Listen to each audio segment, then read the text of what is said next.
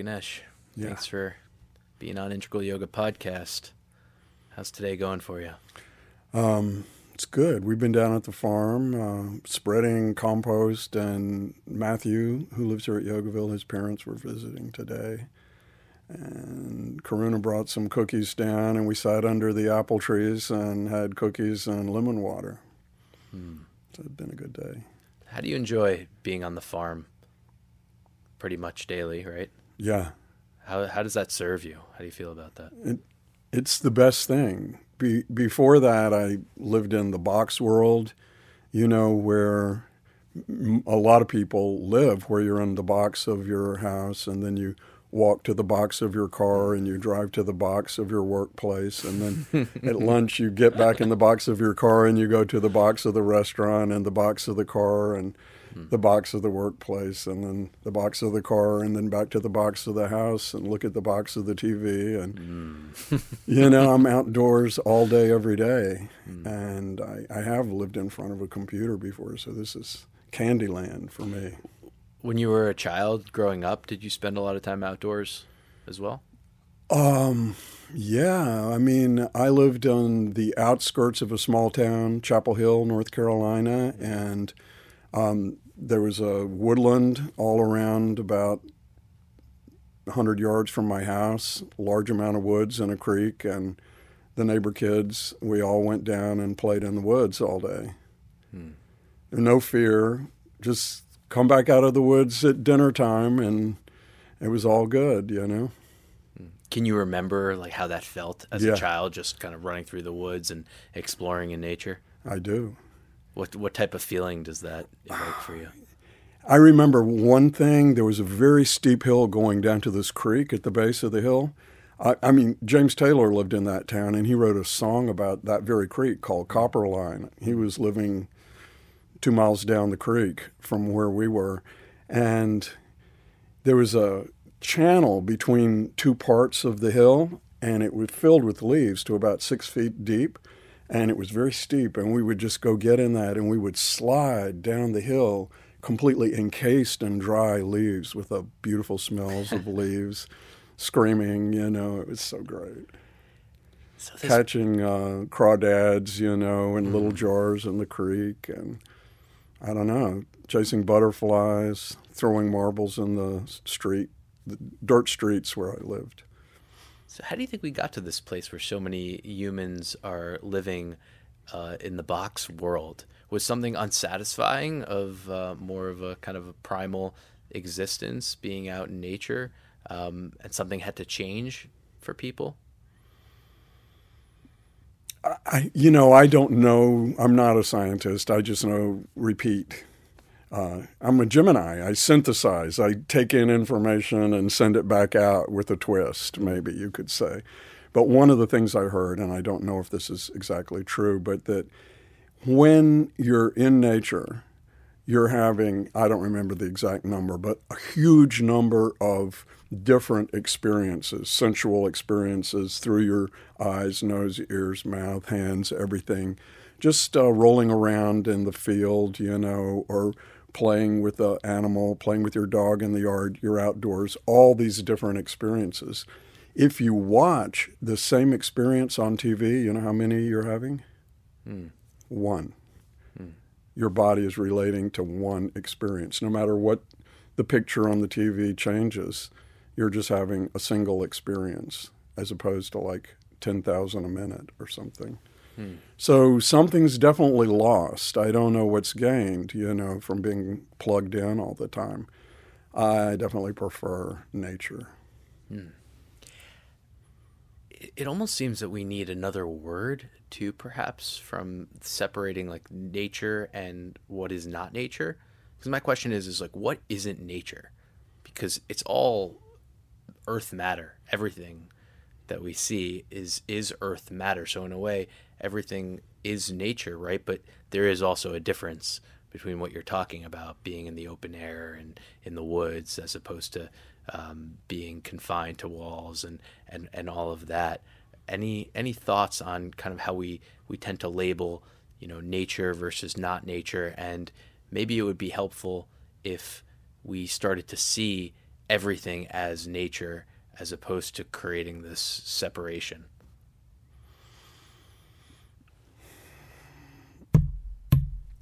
I mean, this is rocks, I guess, or is it plastic? I don't know. Is it is it petroleum? What is this uh, mic made of? Probably mostly plastic. So is it plastic, or there's some metal right. here? Metal would be probably squeezed out of rocks. It's the difference between, um, like in farming, if you eat tomatoes. Do you like tomatoes? Mm-hmm. I love tomatoes. I didn't used to. I do now, but I I love them since I started eating heirloom tomatoes.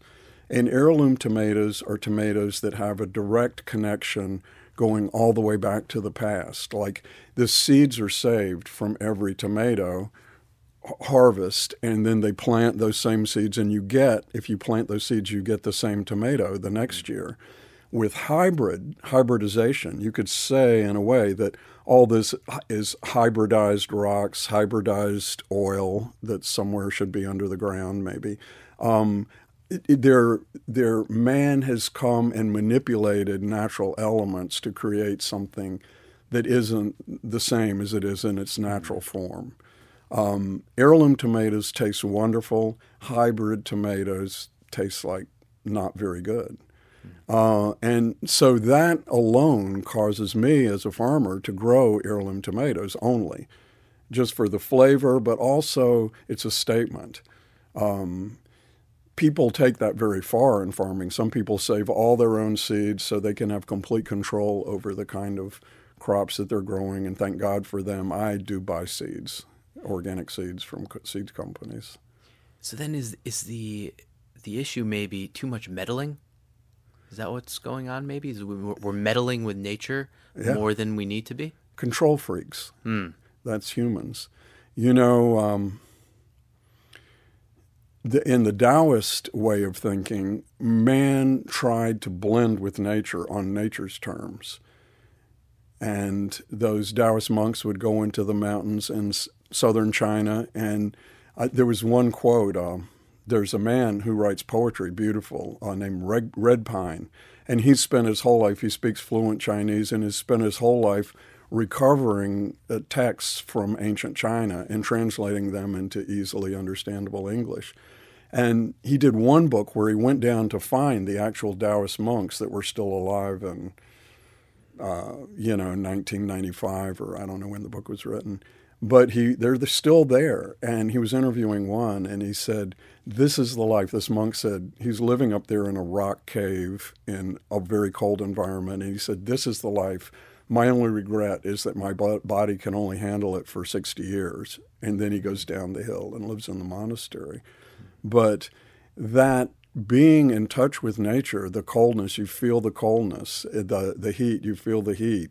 The sounds of the bamboo rustling on the roof of your shack, you hear that. Um, the wild animals that crawl around your door. Um, I mean, that's being in nature. It's not complicated. It's very simple, really. And then when you're in a sheetrock room, none of that is going on uh, you're more, quote, comfortable, unquote. And it's really the tension is between comfortable at your own expense, the, the slow death mm. of comfort versus the aliveness of bitter. You can find anybody can find this out by taking an ice cold shower. You know, I I mean I'm sounding like I know I, I don't take ice cold showers. I take hot showers, you know in in summer I take ice cold showers, but I wish I was a little bit more of a mensch and I would take cold showers every time. I'd have to be a little stronger, a little tougher, because when you take a cold shower, you can feel it. You, it's just a direct experience. All the cells in your body are going yippee. Everything is more alive. Maybe you tense up for a second, but you can train yourself to not tense up. You can train yourself to just relax into ice cold water and your whole body comes to life. They, they even have treatments in Hollywood for freezing you for 20 seconds just so that your body gets a, a, like that reaction of tightening everything up and getting more young. And I think um, that's one great example of it ice cold showers. And it's a choice between ice cold showers being bitter, warm showers being sweet. Uh, cake is being sweet, pine needle tea is bitter, or it doesn't have to be something as extreme as pine needle tea. Green tea is a little bitter. Mm. Coffee straight, coffee with cream and sugar. That's nature versus what man creates. Man lets its ego mind drag it towards a situation of comfort, which isn't necessarily beneficial to the whole being, and I don't think beneficial to the body. Hmm.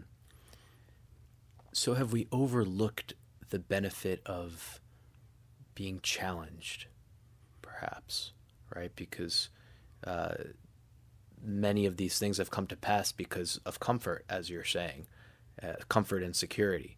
And so, have we missed something of our need to constantly be challenged and be in the elements and experience what's hard, perhaps? Yeah, I think you're right. And I mean, there's there's like nobody is having an easy life. Being in traffic, breathing toxic fumes, uh, fighting your way across a city to get to an office that's may or may not be uh, run in a pleasant way. Uh, you know, that's hard. It's really hard. Or it's, I would say it's unpleasant, but it's unpleasant in a way because it's you're being pulled from uh, something more natural, which could be hard in a more of a real way than than just a toxic way. Like here, we have clean air, clean water. I I hope you know, unless the pipeline goes through, clean air, clean water, um, uh, a pleasant native environment. The trees are good. The bugs aren't too bad. Um, the sky is blue. The sun is shining. It's hot in summer, cold in winter. That that's all challenging in a way when you put yourself out in it. Um, you sweat when it's hot. You wear thicker clothes when it's cold, but it's not challenging in a toxic way. It's challenging in a health giving way. I think your body responds to that because that's its natural environment. It feels really tricky navigating these waters in in our lives today, right? Because where do you draw the line, right? So, uh, am I not going to use all of uh, you know the technological uh, advances I have at my disposal to you know cook my meals and sit inside and um, have some of those comforts. Like it seems that there there is a place for it, but the question is how much, yeah. and am I doing that all the time um, to the detriment of my relationship to being outside in in in nature? So you know, how do you personally navigate these waters or saying, you know, I'm not going to turn my back on, you know, uh, technology or the modern age completely, but at the same time, I'm prioritizing, you know, being in the field, working, being outside, all of that? Um, I think everybody's mind is different, and some people are able to just make up their mind to do something and then they just do it. Um, no questions asked. Um, most people, I would say, certainly myself included, there's a there's a little struggle in there, you know, to get up for morning meditation on a cold day at six o'clock. You've been to a lot of meditations. You know that the pranayama first thing in the morning wakes up the mind. You know that you have a really clear cut segment of time early in the day to look at your mind and see if it's running you or you're hopefully running it more. Those kind of things are hard, but they're certainly worth doing no matter what. But for me, I still have to fight every morning. I know people who never even think about it. They just get up, put on their shoes, put on their coat, go out the door, boom. There's no debate. So everybody falls probably into that continuum somewhere of how much they struggle with their own mind. Um, so for me, I'm, you know, somewhere in the middle. I'm, I mean, I'm the one talking right now. I have border collies, uh, two border collies. and uh, they got to walk uh, twice a day, and they don't. They make no bones about it. You're going to walk four miles a day, period, because you have border collies and they won't let you not walk. I mean, it, uh, you'd have to have them to know what I mean. That's just the way it is. So I'm going to be out walking four miles a day. I have a job that's outdoors that I have to do. Would I choose to go outdoors in the rain? No, I wouldn't. But I have to. I have a shift. So I've arranged my life so I have to get outdoors uh, that much every day. That's sort of a workaround that somebody who doesn't have as much willpower, maybe as the next person, uses to kind of herd themselves into living the kind of life that they wish they could live. But but I don't. It, it maybe I'd rather be a person with a, a giant willpower that I could just do it without any circumstances that I needed to create to force me to do it. I don't care. I'm doing it. That's what matters.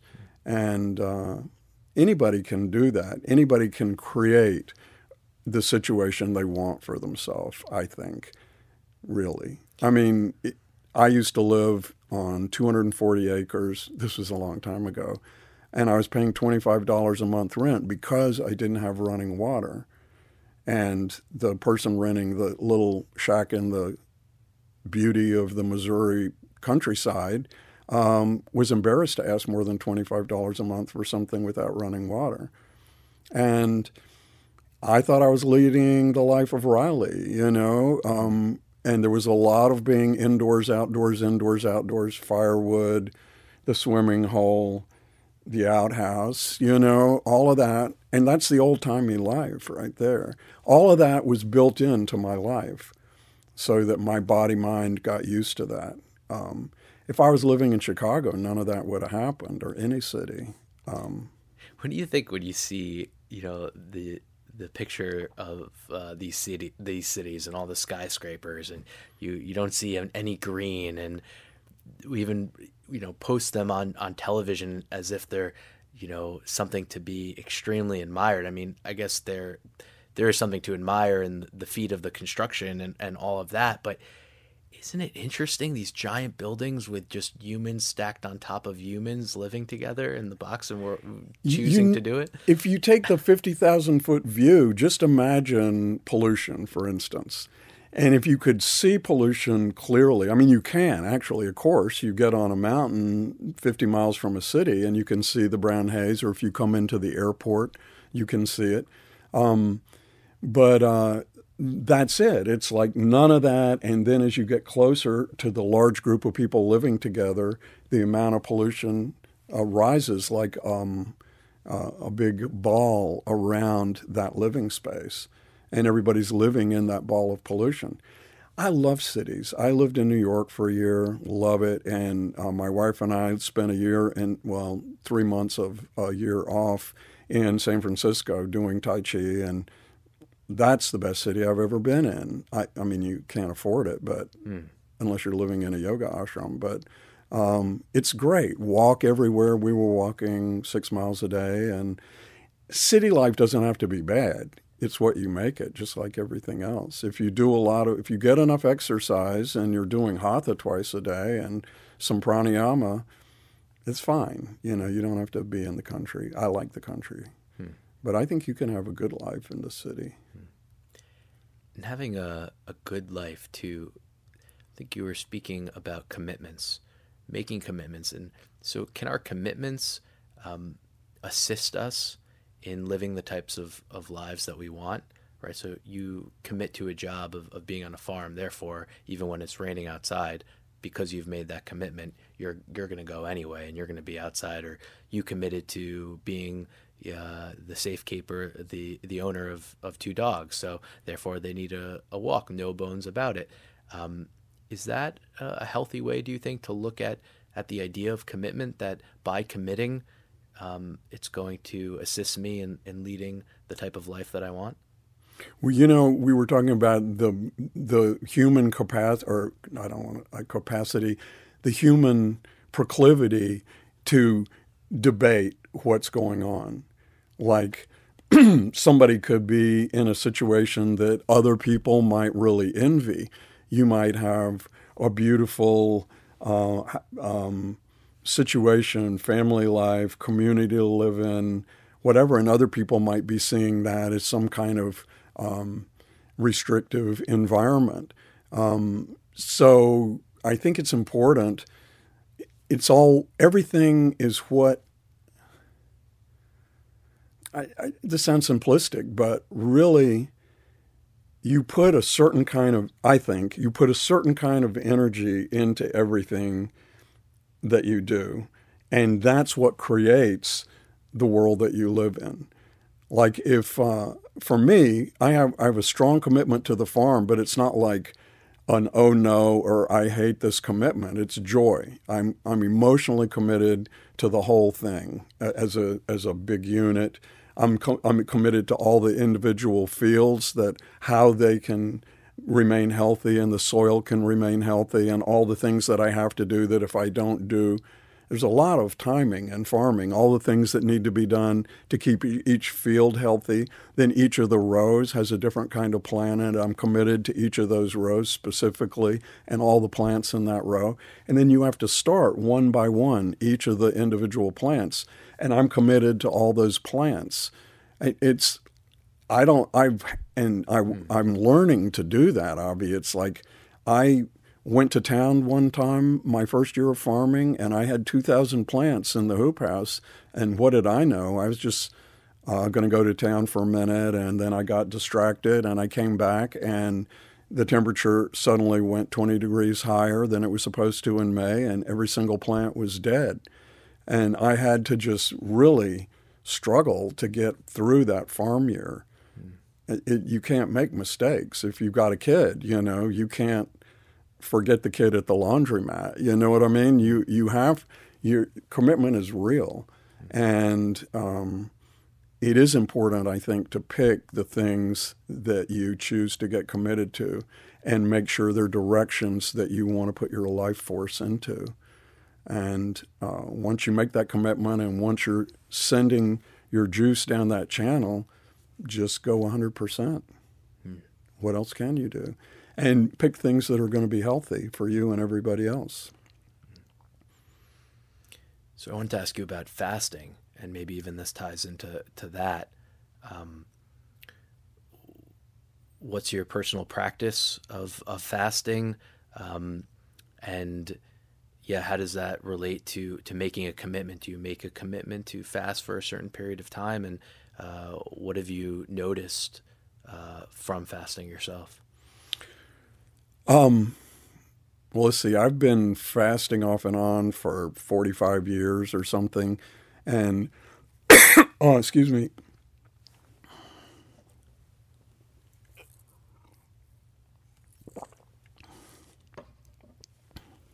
Matcha. So, um,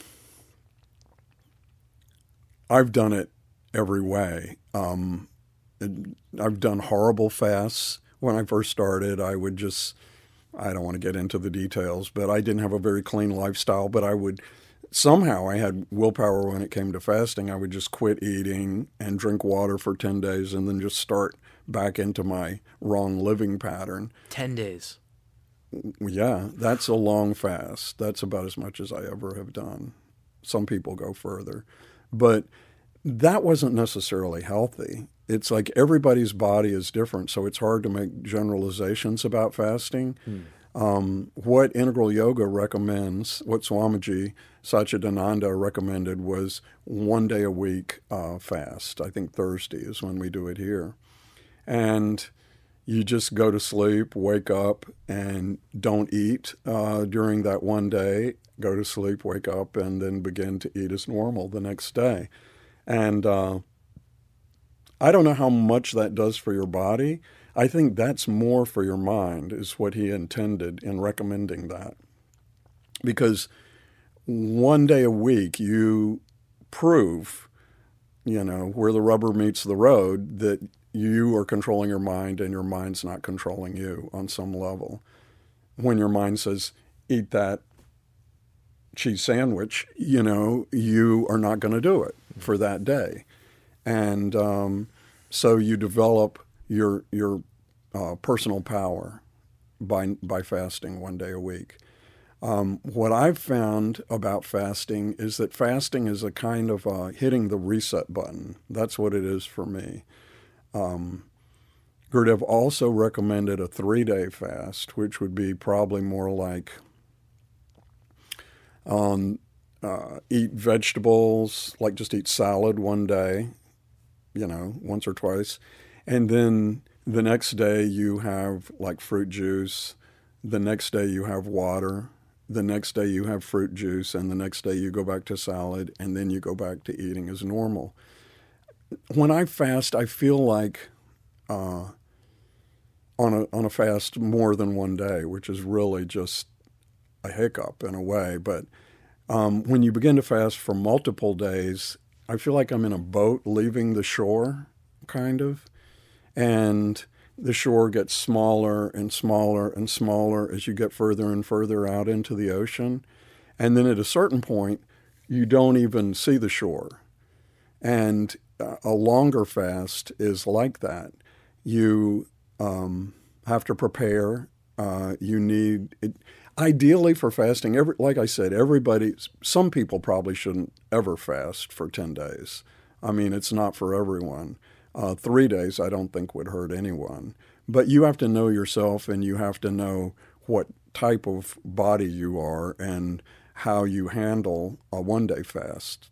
So I would suggest try a one day fast and just see how that is. If you're hypoglycemic or something, not having anything to burn um, might be not healthy for you. And one thing that integral yoga makes clear is don't do things that hurt you you know mm-hmm. we love our bodies and we're out to take care of them you know don't like just because you saw somebody in a picture sitting a certain way with their feet on top of their thighs yeah, so that was maybe perfect for that person, but you could completely trash your knee doing that. So don't do it, you know? Um, like I used to try to sit for meditation in a comfortable uh, seated position, but with just a little cushion because that was more Spartan or something. Now you should see me. I build myself like a little throne out of cushions, you know, so that I'm completely relaxed hmm. some like Morgananda says, sometimes the easy way is hard enough, you know, because it's not about how you look when you're meditating. It's about whether or not your spine is straight and whether or not you can comfortably maintain that position. And then maybe gradually I get more flexible and I can use less cushions or whatever. But fasting is like that. Everybody's body is different. Know that. So you can't make blanket statements about fasting but you're leaving the shore. The first day you're a certain distance away. Food is still there. The shore is food, mm-hmm. all right, solid food. You're this far away from it. You see it, you want it, you're thinking about it. You go further out, you can still see it, you still want it. You might be getting desperate. You might be thinking, oh, I'm two days away from it. I have to be getting back now. Um, the third day, it's like pretty much just like a little thing on the horizon. And then on day four, you you don't. I'm talking about myself. You don't want food. Um, why? You're as high as a kite naturally. Um, when you breathe, you can feel the air inside your lungs. It, I find fasting to be amazing for pranayama. You can feel the air go, the air going into your nose, down into your lungs. Your breathing is relaxed. There's no constrictions. There's no. Um, it's just easy to be very aware of your breath when you're fasting, and you can almost taste the air. You smell everything a lot more. The flowers, you hear things better. Everything is just a little bit juicier when you're fasting, I find. The feeling of the breeze on your face is wonderful. And then by day five, you wonder why people are eating.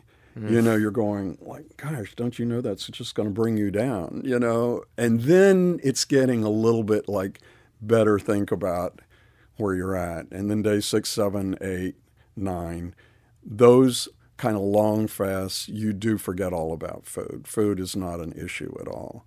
But breaking the fast, a long fast, food is definitely an issue. When you begin to consume food again, you really have to have some self control or you can do yourself damage. You need to come back as slowly as you went out. You can't just dive back to the shore. You have to gradually, carefully bring your boat back to shore in as long a period as you've been fasting. So that's the, the caveat for long fast. You have to have some willpower when you break it, uh, even though you're not hungry on the whole second half of the fast. Um, what I would recommend in fasting is to just not be in a stressful situation. Don't be driving in traffic at 70 miles an hour on the LA freeway. You know, just find a kind of a, a peaceful zone, do some yard work, like maybe you would have something to do so you're not thinking about food all the time because then you're just focusing on food even though you're not eating it. Uh, so have some interesting things to do, have some books to read, uh, go for long walks, um, uh, have some yard work to do, or, or whatever um, is fun for you. Um, but not a lot of pressure while you're fasting. And then you can just be, but you don't want blank periods, a lot of blank periods where you're just sitting on the sofa staring at the refrigerator, you know? Mm. So have stay active when you're fasting, but um, not heavy labor necessarily on a longer two or three day fast. Try to find a, a space where you're busy but not laboring or stressing. And uh, go to bed early, get up early, do a lot of sadhana. Do you ever experience uh, a sadness when a fast is over, um, and you're you've come back to the shore, you've come back to food, and uh, almost a longing to be back at, out at sea again? You know, um, I, you know, I mentioned that I think of it as a reset. Hmm. Um, if you want to, I've used longer fasts. I don't do long fasts very much, by the way, um, like once a year max. But when I do that, it's usually I have a, a, a reason to be doing it. Usually, I um, I really want to change my personal habits. It's a perfect time to change your personal habits when you're fasting. Like I was a smoker in my 20s, smoked cigarettes. Horrible, horrible habit. And, you know, I had to try several times to break that. It was like a bad addiction. And finally, the way I got rid of the cigarette habit was through fasting. Because if you fast for a few days, you and you quit cigarettes and you quit food at the same time, for all you smokers out there in Radio Land, if you if you want to quit smoking and you should, when you quit cigarettes and quit uh, food at the same time, then you you have the real thing that you're missing is competing with the negative, uh, destructive thing that you're missing. Hmm. So drink tons of water and juice, and um, you're detoxing all your poison from the cigarettes and you're fasting at the same time, which speeds up the detoxing. Now, here's where I'm getting into shaky ground because this is just something that worked for me. Somebody else's liver might not be happy doing this, and a thousand doctors might say, don't listen to that. This did work for me because I wanted food more than I wanted a cigarette. And it put things into perspective in a kind of a way. Um, and then once you get through the physical detox of uh, smoking cigarettes, which is what a couple weeks, and then the, or maybe it's more, but it seemed like a couple of weeks. Then your body can uh, begin to rebuild. And one thing I've heard about fasting, and once again, I don't know that this is true, but that is that your body is rough. This is a generalization, okay? But your body is made up of three different kinds of cells cells that are just being created in general of different all the different types of cells they're just being created and they're young vital cells coming into your body they're sustaining cells 50% and then there's uh, cells that are dying and those are the, the stragglers and the dying cells in your body and when you fast you begin to eat your own body to some degree at a certain point after a certain number of days. And what part of your body? All the diseases are in the straggler cells. or you know, cancer, all of that lives in the straggler cells, the dying cells. And your body begins to burn through those cells. It doesn't eat the newly born cells, it eats the dying cells. So that's the way that you cleanse yourself. One of the ways when you're fasting is your body uh, gets rid of the dying cells. So if a doctor is listening to this and I'm completely wrong about that, all I can say is I'm not an expert. Somebody just told me that. But um, I feel like that might be true because you do feel very cleansed and renewed on an almost cellular level uh, from fasting. I do. Um, so, yeah. Yeah, from from my experience too, you know, I think, and maybe most people, when when you get sick, you don't have that appetite that you normally have. So maybe that's even the body's message saying, "Stop eating, give me a chance to to heal." Yeah. Right. Um, how about just like uh, shorter fastings too? I myself haven't done a really long one like that, but for a good number of years now, once a week, I fast. And although I haven't kind of experienced those higher levels and uh, but how has that been? Has it been? It's a... been one of the best decisions I've ever made in my life to commit to doing to doing that.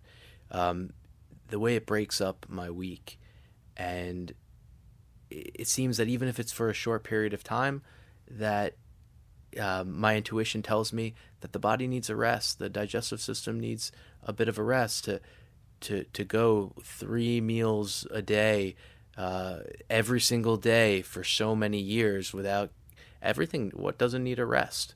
Um, to me, that that makes a lot of sense, and it's definitely been beneficial. Yeah. That's the hardest kind, I think, because you, I mean, I mean, I wish I could do that, what you're doing. And it's sort of one of my goals. Uh, uh, Karuna and I are, are tr- thinking of doing just what you're doing. I mean, we can do a long fast, but sporadically and take three weeks to psych ourselves up and do it and all that. But I think you're probably getting much more benefit because just your willpower is getting very strong every week. You are the master of your mind for uh, that day, and every week you prove it. And um, that gives you a lot of personal power, I would say. It's something I want to do, but it's very hard for me to to repeat that weekly. I think, but I want to. I'm going to try it. You know, in terms of commitment, I found um, that's been really helpful is speaking the words out loud. So it's one thing to think, okay, I'm not I'm not going to eat tomorrow. But if I say out loud, I'm not going to eat any food tomorrow, almost definitely I I will follow that. Right? So I don't know if have you experienced anything like that? The power of speaking something out loud. You know, you seem like a. I, I took this thing the forum once and they said you are your word hmm. in that and you seem like a man that believes that. Hmm. You live by that, don't you? Mostly, I mean, there's exceptions too, and I allow myself to have exceptions. But uh, yeah, generally speaking, I think that's how we form relationships. Um, and it, I guess it's just a natural desire I have to comply with with my word. You know, um, if I say I'm going to do something, then I I plan to do it, and hopefully others do as well. It it definitely makes having a relationship a lot better. Oh yeah, know, if we can do that. That's so important, you know. But just as a thing, I mean, because it's not just me, you know, because I've. Well, most people don't do that, Avi. You know that. You know, most people uh, give their word and say, I'm going to fast tomorrow. And then by 10 o'clock, uh, they got to have uh, something, you know?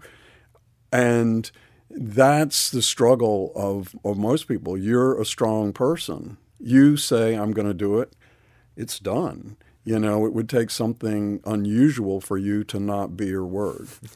yeah, the mind will, will uh, you know, try to play uh, tricks. Um, in addition to that, now I've, uh, during the week, I set up all sorts of stuff for myself, getting into my own practices now. On the weekends, I let myself go, but but now during the week, um, I I won't eat until lunch most of the time. And again, I'll say it like the night before. I'll I'll say, okay, tomorrow I'm not going to eat until until lunch.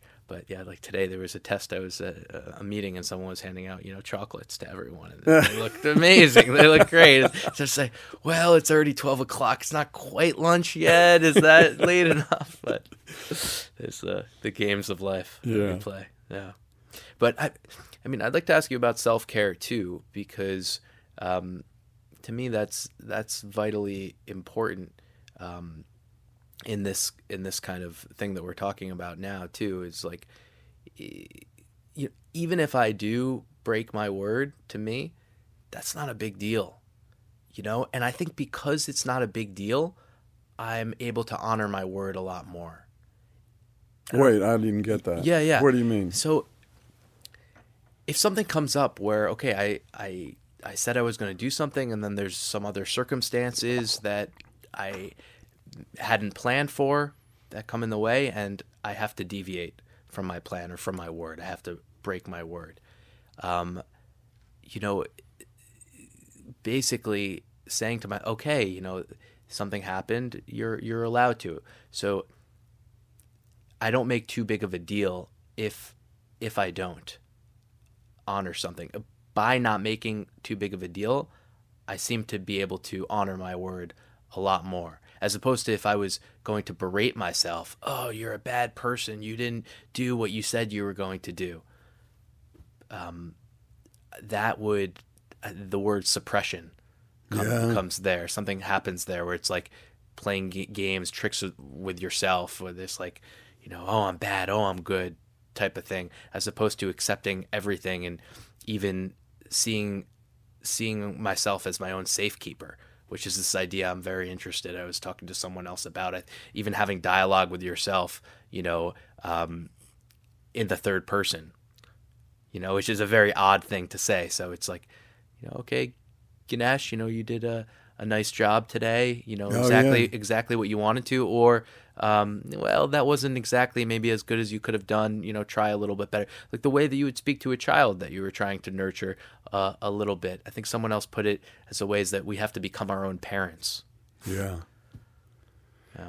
That I mean, I I, I got to tell you this. It's like have you, I don't know if you've done vipassana ten day uh, retreat.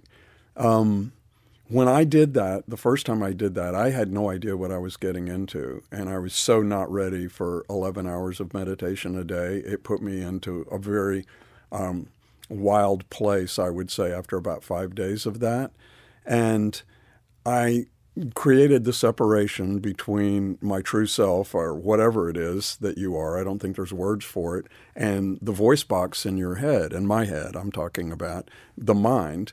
And I saw that mind as a. Um, a big uh, dog, fully grown dog that I had never trained. And it was now pooping on the couch and tearing the curtains up and ruining my life, and I had no control over it. And it was bad. And it was my fault that it was bad. That's how I that's how I felt about my thinking apparatus.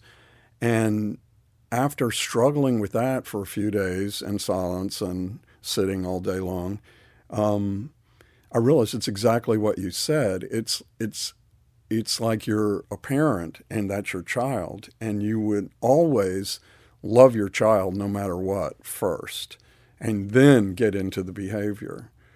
And I think if you treat yourself that same way, well, it's just what you said, but I, I had the, uh, the same experience. If you treat yourself with love at the core level, like I love myself first, and then you begin to deal with the behavior, it doesn't have, it doesn't turn into some uh, masochistic, self berating, uh, down, downward spiral like it could. And I think also to understand that what is going to happen if I don't love myself? That's not going to be, be that's not going to benefit anyone. Right. right? I think if there are issues that we see out there happening that are very common with people, to me, it's clear that most of them are stemming from from a cause that is people not really loving themselves, actually genuine self acceptance uh, and self care. And, and, so I see that as a, a clear path toward kind of getting us to the place that that we need to go, understanding that if I don't love myself, that's going to be bad for everyone else around me. Yeah, that's right. Thanks for listening. If you've enjoyed this content and think others might as well, please feel free to share and subscribe.